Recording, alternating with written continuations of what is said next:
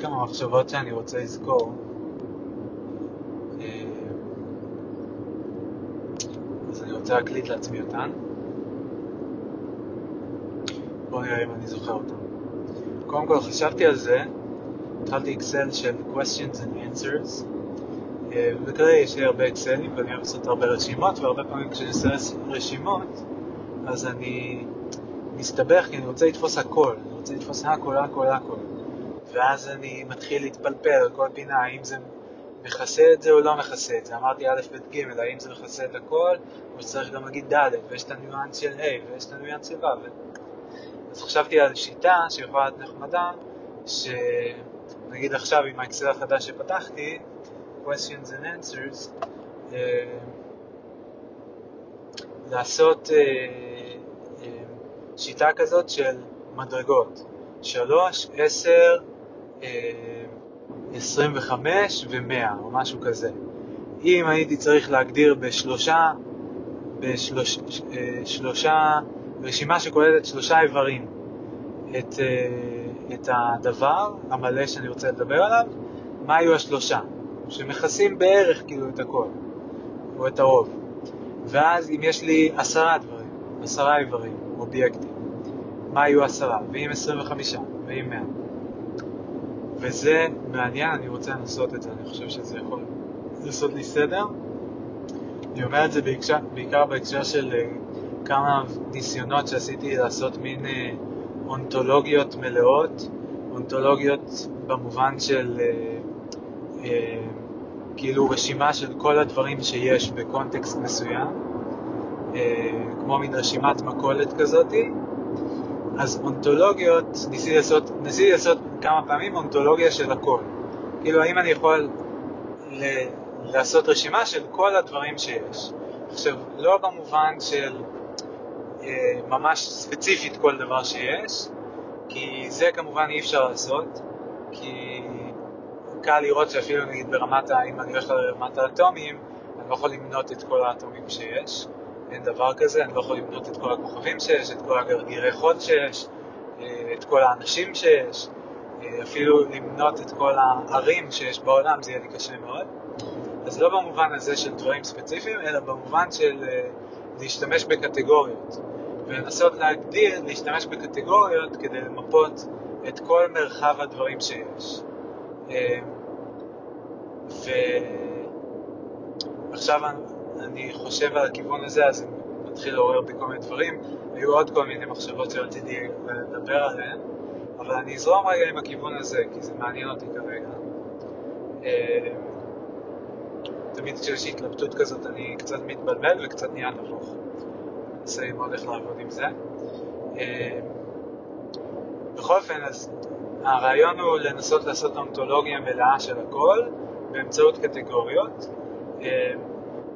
אה, יש אה, ברמת הדבר, כאילו, רשימה בעלת איבר אחד, אה, זה קל. זה, איך עושים את זה? כאילו, איזה קטגוריה כוללת את הכל?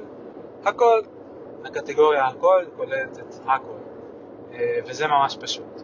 עכשיו, כמובן שהקטגוריה הזאת, שהיא הכי כללית, הכי רחבה שיש, היא גם הכי גנרית, היא לא אומרת כלום. כאילו, אוקיי, מה, הכל זה... מה זה הכל? זה לא אומר שום דבר. אם אני אחלק את זה נגיד ל... אה, בואו נעשה נגיד לשלושה, שלוש קטגוריות, מה כל הדברים שיש בשלוש קטגוריות. אז אה, אפשר להגיד אולי יש דברים מוצקים, יש דברים נוזלים ויש דברים שהם גז. זה לא כולל, יש גם את המצב צבירה שנקרא פלזמה, שזה מין uh, כאילו משהו יותר גז מגז כזה, אז זה לא בדיוק כולל את זה המיפוי הזה, וזה גם לא בדיוק כולל אה, ריק, כאילו יש גם ריק ויש space, חלל, אז את הדברים האלה זה לא כולל, וזמן, לא יודע איך מתייחסים אליו, איך סופרים אותו, אבל זה מכסה יחסית רחב, כאילו, מוצקים, נוזלים וגזים. אה, ואם הייתי יכול לעשות את זה נגיד ברשימה של אה, נגיד עשרה דברים, בואו ננסה. אז הייתי אומר שיש אה,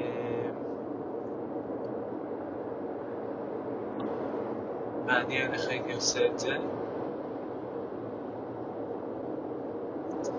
אולי קודם בא, בא לי להגיד חי דומם צומח או משהו כזה, אבל זה לא, זה לא כך חלוקה טובה בעיניי. כאילו, כי דומם זה קצת כזה, טוב, זה אולי היה אפשר לעשות עוד בקטגוריה של השלוש. דומם, חי, צומח, אבל אז נגיד, איפה שמים את, אה, את הפטריות? כאילו בביולוגיה החלוקה אה, היא כזו שיש את ה-kingdoms, את הממלכות, ושם יש חלוקה לאיזה שש ממלכות. חי וצומח זה רק שתיים מהממלכות, ובכלל דומם זה לא אף אחד מהממלכות. אז כאילו זה לא מתלבש הכי טוב מהבחינה הזו. אה, אבל באמת היה אפשר לקחת את, את החלוקה של ביולוגיה, אה, של הממלכות, ולהגיד שזה מכסה את כל הדברים שהם, אה, שהם חיים בעצם, והיתר זה דומם. אז דומם, אם אולי שני, שתי קטגוריות אולי אפשר לחלק לדומם וחיים, אבל עדיין חסר לנו את ריק. בקיצור, יש פה כל מיני משחקים שאפשר לעשות, זה מעניין. עם 10, אני לא יודע איך הייתי עושה את זה, אבל אולי הייתי הולך על כיוון של נגיד להגיד, אה, יש דברים מאוד קטנים, לחלק את זה לפי גדלים, כאילו, 10 אה, רמות של גדלים. אז נגיד יש, אה, אה, ברמה הכי הכי קטנה יש אה, קווארקים, ואז אולי רמה אחת מעל אה, אטומים, ומעל זה מולקולות, ומעל זה... אה, אה, אני לא יודע, אז יש כבר כמה דברים שיכולים להיות, אולי מינרלים, אולי חלבונים, בכל אופן, כאילו מין אה, תרכובות, אולי זאת המילה שאני מחפש, תרכובות, כאילו אה, קונסטרוקציות שמורכבות מכמה סוגים של מולקולות, אה, תרכובות, או כן, אולי יש לזה עוד מילה. זוכר שבכימיה בארצות הברית למדתי את ההבדל בין מיקסצ'ר וסולושן, כן. שמיקסצ'ר זה כמו סלט, זה פשוט אוסף של דברים שנמצאים ביחד, ב... אבל הם לא מחוברים ברמה הכימית. אה, וסולושן זה אוסף של מולקולות שונות שגם יוצרות ביניהם קשרים כימיים. אז כבר ממש זה נוצר, נוצרת תרכובת אה, שהיא מחוברת. ונגיד דוגמה למיקסצ'ר זה קורנפלקס וחלב, שהקורנפלקס בתוך החלב, אבל הם נשארים די אה, נבדלים, ודוגמה לסולושן זה נגיד, אה, אני לא במאה אחוז בטוח נגיד אם לשים מים, אה, אם לשים מלח או סוכר בתוך מים, עד שזה ממש נהיה מתערבב לגמרי ולא רואים יותר שום שארית, האם זה נחשב solution או mixture? אני חושב שזה אולי solution, ואם זה לא סולושן אז אה, בוודאי כל מיני תהליכים כימיים, איזה פדיחה שאין לי אפילו דוגמה אחת לזה, כאילו. אבל uh, אוקיי, אני יכול לחשוב דוגמה, נגיד ההר געש הזה שמביאים לילדים שהיה לי כשהייתי קטן, שמערבבים כל מיני חומרים, אה, ואז הוא כזה עושה מלא קצף. או הקטע הזה, אוקיי, הנה, ששמים מנטוס בתוך קוקה קולה. אז אה, נוצר שם איזשהו תהליך כימי ש... אה, ששני הרכיבים משתנים בתוכו. קשרים מסוימים מתפרקים וקשרים חדשים נוצרים. איזה מעניין זה כימיה, מזמן לא חשבתי על כימיה ככה. בכל אופן, איך הגעתי כל הדבר הזה? mixture, solution, על מה אני אדבר בכלל? אני ליד פרדיס, עכשיו ירדתי מכביש 2 לכביש 67. קודם חשבתי מלא על מטאפורות של כביש, כאילו על כביש כמטאפורה. זה גם היה עוד איזו מחשבה שממש ליוותה אותי. בכללי אני נורא נורא אוהב מטאפורות, כי זה, זה אחד ה... אה, אני לא יודע איך להגדיר את זה, אבל מין כלי חשיבה, או כלי של שפה, או כלי רעיוני, אה, הכי, הכי חזקים שיש לנו. אה, זה מין קומפלקס כזה. אה, אני מתחיל להרגיש שאם הפרק הראשון היה על קונטקסט, אז הפרק הזה הולך להיות על מטאפורה. כי מטאפורה זה בהחלט גם אחת מהמילים ש... שמרכזיות ב... ברשת הרעיונות ש... שאני רוצה לדבר עליו, עליהן, עליה. אה, סליחה. אה, אז מטאפורות, אוקיי, והכביש כמטאפורה. אז מה, מה הקטע של מטאפורה? יש כל מיני טריקים בשפה, כן? שיש מלא טריקים בשפה. מנסה לחשוב איך לבנות את זה, איך לדבר על זה, אבל כאילו אני זוכר את החוויה של כשהבנתי מה זה מטאפורה, שזה היה כזה, וואו, אוקיי, זה משהו מעניין. איך שאני חושב על מטאפורה, כשאני חושב על מטאפורה, אני חושב על זה כמו אה, שבלונה, שזה מעניין, זה מזכיר באמת את הדימויים שנתתי גם בקונטקסט, אבל אוקיי, שנייה, אני גם צריך רגע להירגע, כי אני קצת מתחיל, ל... ל... ל... לא יודע אם להיבהל או להתרגש. אז להירגע, אנחנו מדברים על מטאפורות, וה... וזה נושא, נושא רציני ו, וכבד ו, ועסיסי, עתיר קלוריות, כמו שיוסי המנחה בקבוצת פרקטיס שלי בייעוץ ארגוני אוהב להגיד, חמוד. אמ, אז אוקיי, אז מטאפורה, והתחלתי לדבר על הכביש כמטאפורה, אז אני אתחיל פשוט מלתאר כי נראה לי שפשוט שאני, אולי מזה יהיה לי הכי קל לגשת לזה, אני, אני חושב. והתחלתי וחשבתי. למה עוד הסיטואציה של כביש דומה. מה... קודם כל התחלתי מלחשוב על uh, מה האונתולוגיה של כביש, של החוויה של נסיעה בכביש, איזה מרכיבים זה, זה כולל. Uh, וחשבתי שיש כמובן אני ברכב שלי, יש פה רכבים אחרים על הכביש, אמ, ויש אחד הדברים המרכזיים שאנחנו עובדים איתם, זה הסימנים של הנתיבים. אה, כולנו נוסעים, יש פה בעצם קבוצה של מכוניות, נגיד אני רואה כרגע מלפניי משהו כמו 10-15 מכוניות, מאחוריי אני רואה במראה כרגע קצת רחוק כי הרמזור התחלף בדיוק אחריי. אה, אני רואה שם עוד כמה מכוניות, אבל בקיצור, יש פה קבוצה של מכוניות, ואני מדמיין את זה קצת כמו, זה מזכיר לי חוויה כזאת של uh, גלישה על ההר וסקי, שיש מלא מלא גולשים, ו... ואיכשהו לא מתנגשים, כאילו רוב הזמן לא מתנגשים, ואני רוב, בסקי בכלל אני לא רואה מה קורה מאחוריי, אני רק מסתכל קדימה, אה, אבל אני מסתכל קדימה וכמובן ימינה ושמאלה, כאילו, אה, ואיכשהו נוצר התיאום הזה בין האנשים השונים שמאפשר לא להתנגש. אה, עכשיו בכביש התיאום הזה מתבצע באמצעות אה, חוקי הנהיגה שאומרים באיזה מהירות מותר לנסוע, לאיזה כיוון בכביש נוסעים. נגיד אני עכשיו נמצא על כביש שיש לו, אה, שהוא דו-סטרי, אבל אה, עם הפרדה של בטונדה כזאת באמצע, ובכל אחד מהצדדים יש אה, שני נתיבים. אני אפילו לא יודע אם זה נחשב דו-סטרי או שזה כאילו double חד-סטרי, כאילו חד-סטרי לכיוון אחד וחד-סטרי לכיוון השני, אבל בכל אופן ארבעה נתיבים סך הכל, שניים בטונדה שניים.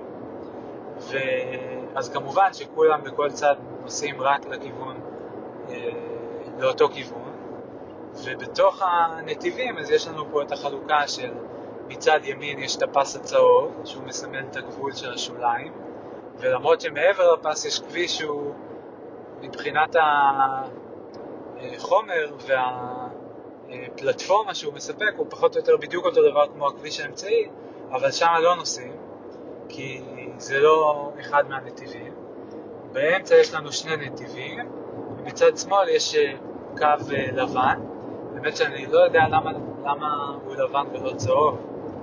בדרך כלל השוליים נדמה שבדרך כלל השוליים הם צהובים משני הצדדים, אז פה יש צהוב מצד ימין ומצד שמאל לבן, שלפעמים הוא לבן עבה, עכשיו הוא נהיה אה, לבן כפול, כאילו שני פסים לבנים, לא יודע. ובאמצע בין שני הנתיבים יש את הקו המקווקו שמפריד בין הנתיבים. בכל אופן, כל התיאור הארוך הזה כדי להגיד שכאילו יש פה איזושהי מסגרת בכביש שנותנת נקודות ייחוס למכוניות ומאפשרת להגדיר חוקים, כמו למשל זה שכל מכונית צריכה לנסוע אה, רק באחד הנתיבים, לא על השוליים, לא באמצע, לא על הקו הלבן, מותר לעבור, להיות על הקו הלבן רק כשחוצים בין נתיב אחד לשני. אה, מי שנוסע לאט יותר צריך לנסוע בנתיב הימני, אם רוצים לעקוף צריך לעשות את זה דרך הנתיב השמאלי, לפחות ככה לימד אותי אה, עדי, המורה שלי לנהיגה. אה, ו... וזה נורא מעניין, כי זה בעצם מאפשר להרבה מאוד מכוניות, אנחנו לא מדברים, אין מילה אחת אנחנו לא מחליפים כל המכוניות על הכביש, אבל כולנו מצליחים לנסוע, ודי מהר, מהקמ"ש, אה, וטפו טפו טפו רוב הזמן, בלי להתנגש, בלי לפגוע זה בזה. וזהו, וכאילו, אז למה אני אוהב את הדבר הזה? כי זה מטפ... אפשר להפוך את זה למטאפורה עבור הרבה סיטואציות אחרות. אני כבר עשיתי פה חיבור אחד ל... אה, לסיטואציה, הסצנה של הגלישה על ההר הלבן, שיורדים אה, מלא סקיירים וסנובורדרים, וגם כן קבוצה כזאת של, אה, של ישויות, עצמים, כאילו כל אחד נע בצורה עצמאית, ו... ומצליחים להתנג... לא להתנגש, כאילו כולם לחלוק את המרחב ולא להתנגש. ואפשר לעשות את ה... לקחת את הדבר הזה, את המסגרת הזאת, השבלונה שאני מתאר כאן, גם לסיטואציה של, אמ, אני חושב למשל על קבוצה, דיון בקבוצה, או צוות בעבודה, למשל אה, אה, הצוות אה, פיתוח שאני משתייך אליו בסטארט-אפ שאני עובד, אמ, איך אנחנו עובדים, וכל אחד עובד על אה, פינה אחרת במערכת, כותב קוד לפינה הזאת, אבל יש הרבה חפיפות ויש דברים שמשפיעים אחד על השני, ואם אנחנו לא נהיה מתואמים, אז אנחנו נתנגש. ההתנגשות שלנו היא לא תהיה פלסטיק לפלסטיק, אה, מתכת למתכת, ו... טפו טפו טפו אף אחד לא ייפגע פיזית, אבל כן יכולה להיות התנגשות ברמה של אה, ציפיות שונות, ברמה של אני שיניתי את הקוד, שהקוד זה טקסט, אז אני ערכתי את הטקסט, ואז מישהו בא וערך אותו ושינה משהו אחר. התנגשות כזאת, כן, דרס את, דרס את השינויים שאני עשיתי, משהו כזה. אה, ויכולה להיות התנגשות רגשית כמובן, של הוא דרס את השינויים שלי, זה מבאס אותי, זה מעצבן אותי, אני מרגיש שהוא לא מתחשב, אחרי זה אני אדרוס לו, לא יודע מה, כל מיני כאלה. אה, זהו, אז זה עוד איזשהו רעיון שרציתי להתחיל לפתח, ונראה לי שאני לא, אני אעצור עם זה כאן. כל הקטע של הכביש כמטאפורה, ובאופן כללי הנושא של uh, מטאפורות. Uh, וזהו, uh, והיה את הרעיון של ה... איך לגשת ללעשות אונתולוגיות. עוד מילה שרציתי להזכיר, שהיא גם מילה חמה, אה, בהקשר של אונתולוגיה, זה טקסונומי, שבעברית נראה לי שאומרים את זה טקסונומיה, אני מנחש, לא במאה אחוז סגור על זה, אבל נדמה לי, נדמה לי שזה, כן? אה, ו... כן, אז למשל הדוגמה, כל הדוגמאות שנתתי מעולם הביולוגיה של הממלכות השונות, אה, זה בדיוק אה, טקסונומי, כאילו, טקסונומי זה שוב, זה, מה זה טקסונומי? רשימת מכולת של משהו. אה, אז טקסונומי של עולם הביולוגיה זה בעצם רשימת מכולת של כל היצורים החיים שיש. עכשיו, הרשימה הזאת היא לא בנויה בצורה של רשימה אה, חד-ממדית, כאילו פשוט א', ב', ג', ד', ה', ו', ז', ח', כאילו ככה רשימה מההתחלה ועד לסוף כמו רשימת מכולת, אלא היא בנויה בצורה של היררכיה. זאת אומרת שיש אה, יש כאילו יחסי, יחסים טיפה יותר מורכבים בין, ה, אה, בין הישויות השונות ברשימה. למה אני מתכוון? זה קצת חופר, אבל נראה לי שאם מבינים את זה, זה נורא מעניין. ההבדל בין רשימה חד-מימדית, מה שבעולם התוכנה קוראים לו אה, רשימה מקושרת, linked list, אה, או set, יש כל מיני מבני נתונים מהסוג הזה, לבין היררכיה שבה יש כבר יחסי קבוצות. למשל, בתק... אה, בטקסונומיה של הביולוגיה, אז באמת יש את ההיררכיה של Kingdom, אני לא זוכר איך זה הולך, אבל נדמה לי Kingdom, Order, Phylum, Class, Genre, Species, נראה לי. נראה לי שבטח פספסתי איזה אחד או שניים, ובטח דילגתי גם על איזה מישהו, אבל זה בערך ההיררכיה, וכאילו, אז למשל אנחנו בני אדם, אנחנו משתייכים למין הומו uh, ספיאנס, שזה הזן, הספיסיס, ואנחנו משתייכים למשפחה, אה, נכון, יש גם פמילי, uh, למשפחה של האייפס, נדמה לי, אם אני לא טועה, uh, ויחד איתנו במשפחה יש עוד כל מיני זנים, למשל uh, שימפנזות וגורילות, ו...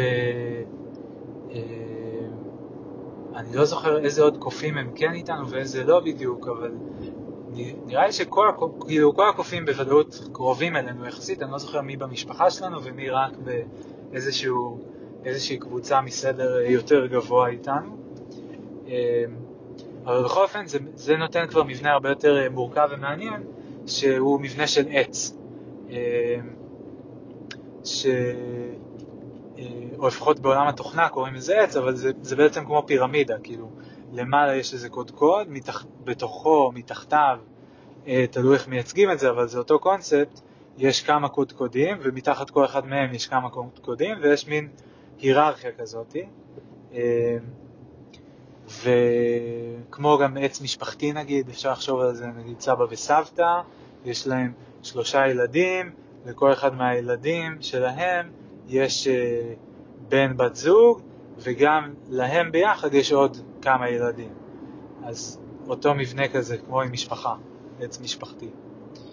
וזהו, אז בקיצור רציתי להגיד גם את המילה טקסונומיה, ועוד אולי לחבר אותה נגיד טקסונומיה בעולם הכימיה, זה The Table of Elements, periodic, The Periodic Table, מה שנקרא, שמונה את כל היסודות מהיסוד הראשון, היידרוג'ן, uh, אה, מימן, איך אני גרוע בשמות בעברית, אה, אבל היידרוג'ן בקיצור, ועד דרך היסוד השני, אה, מי היסוד השני? כבר שכחתי, וואי, זה גרוע.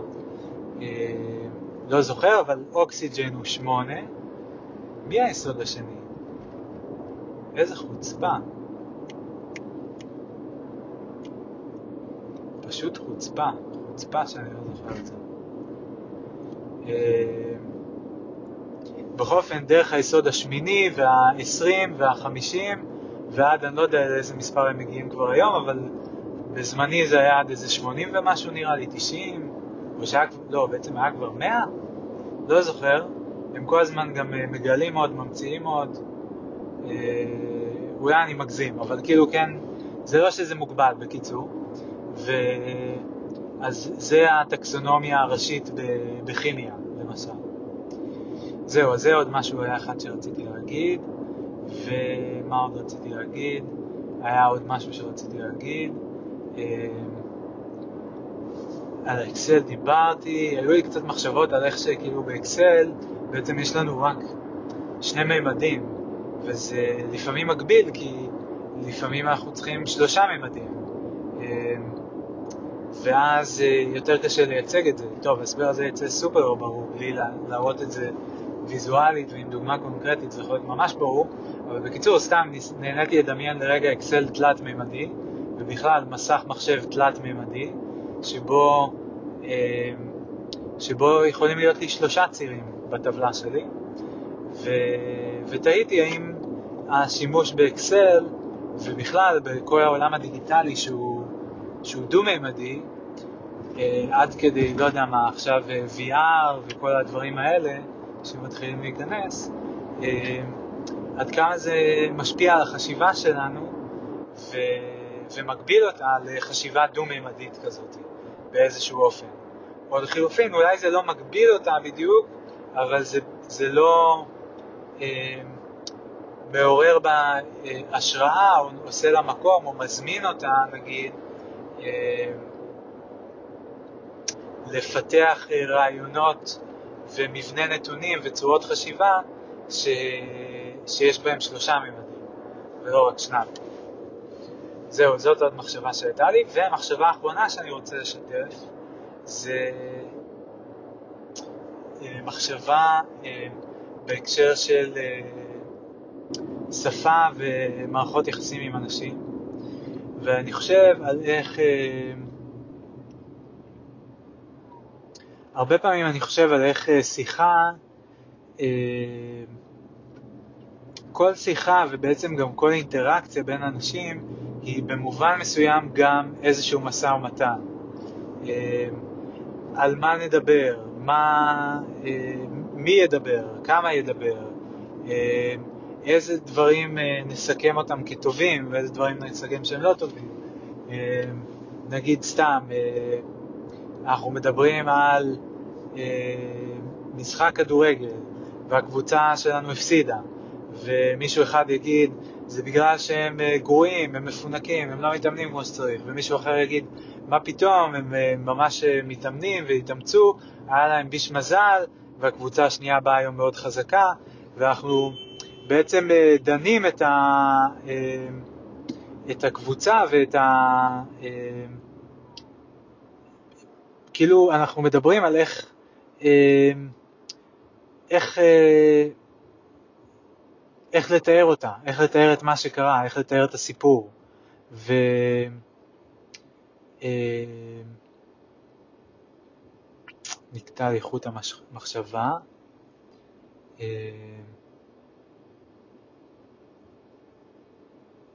זהו, אז בכל אופן אני חושב על זה בהקשר של דינמיקות עם אנשים אחרים, שלפעמים נגיד מישהו יכול, אה, אם מישהו כועס עליי, אז אני אגיד כזה, טוב, מה אני צריך אותו, כאילו, שידבר איתי, שהוא יתאפס על עצמו. זו יכולה להיות תגובה אחת, תגובה אחרת יכולה להיות, אה, אוקיי, אני מבין שאתה כועס, אה, אתה רוצה לדבר על זה, לנסות לגשת אליו, להציע, להושיט יד, משהו כזה. אה, ויכולות להיות עוד כל מיני תגובות, אבל כאילו, אם אני הולך נגיד סתם עם הדוגמה הראשונה לרגע, של התגובה של, טוב, אז מי צריך אותך, כאילו, תסתדר, תתאפס, אני קצת באיזשהו מקום, כאילו, אני כמו סוגר איתו דיל כזה, טוב, אז אתה תהיה אה, כועס עליי, ואני כנראה אצטרך או להגיד שאני עשיתי משהו לא בסדר, אה, וכאילו להרגיש איזושהי מידה של אשמה מסוימת, או להגיד שאתה, אה, שאתה לא הוגן ושאתה לא מתחשב, או שאתה לא יודע על מה אתה מדבר, להוציא אותך כאילו איכשהו לא בסדר. ו... וזה כאילו שתי האופציות שלי, בהינתן זה שאתה כועס עליי. עכשיו עוד אופציה שלישית זה פשוט לחכות ולראות מה עוד, אה, מה יקרה בהמשך. אולי בהמשך אתה לא תכעס עליי, אולי אתה אה, פתאום תשנה את דעתך, אולי אתה תירגע, אולי אתה תסלח לי, אולי פתאום אה, נדבר ואתה עוד לא לגמרי תח... תסלח לי, אבל אתה אה, כבר אה, תרגיש קצת יותר טוב, ואני אבוא בכאילו גישה טיפה שונה, ו... ופתאום מישהו יגיד איזה בדיחה, ואז פתאום משהו ישתנה ומשהו ייפתח, ופתאום נוכל לדבר על הבעיה שהייתה מקודם. ובקיצור, מה ש... כזה שביב של רעיון שהיה לי, זה איך, אה, כאילו באינטראקציה עם, אה, עם אנשים, אז אה, אפשר כאילו, זה מין כזה, הם כאילו, אם מישהו כועס עליי, שולח לי הודעה כועסת נגיד, של משהו, אז אני יכול סוג של לבחור להגיב לזה, ולהגיד, אה, אתה כועס, אוקיי, אז אני מגיב לזה שאתה כועס, או שאני יכול לבחור להגיב למשהו אחר בתוך ההודעה, להתעלם מהכעס, או לחכות להודעה הבאה או משהו כזה. וזה סוג של, מה שאני מחפש להגיע אליו, זה סוג של להגיד כזה, האם אני קונה את זה או לא קונה את זה, כמו, כמו משא ומתן בשוק הזה. אני קונה את זה שאתה כועס או לא קונה את זה. עכשיו, לא במובן של האם אני מאמין או לא מאמין שהוא באמת כועס, אני מאמין שהוא כועס, אבל האם אני לוקח את הדיל הזה בתוך היחסים שלנו, של לבנות עכשיו עוד אינטראקציה על בסיס זה ש... שהוא כועס. לא יודע אם זה היה עד הסוף ברור, אני מתאר לעצמי שאולי חלקית, ועכשיו אני מגיע הביתה אז אני מסיים. אה, זהו, מעניין, אני עדיין לא יודע אם זה פודקאסט, הקלטתי כבר פרק אחד ש... שאהבתי מאוד ואמרתי וואי זה פודקאסט, ואז הקלטתי עוד אחד שיצא לי בלאגן ולא הייתי בטוח וזה עורר בי אה, חוסר ביטחון וכאלה, ו... ואז אמרתי אולי זה לא פודקאסט, אולי אני לא בשל לעשות פודקאסט, ועכשיו הקלטתי עוד אחד, זה בעצם הרביעי כבר, יצאו דווקא נחמדים לטעמי.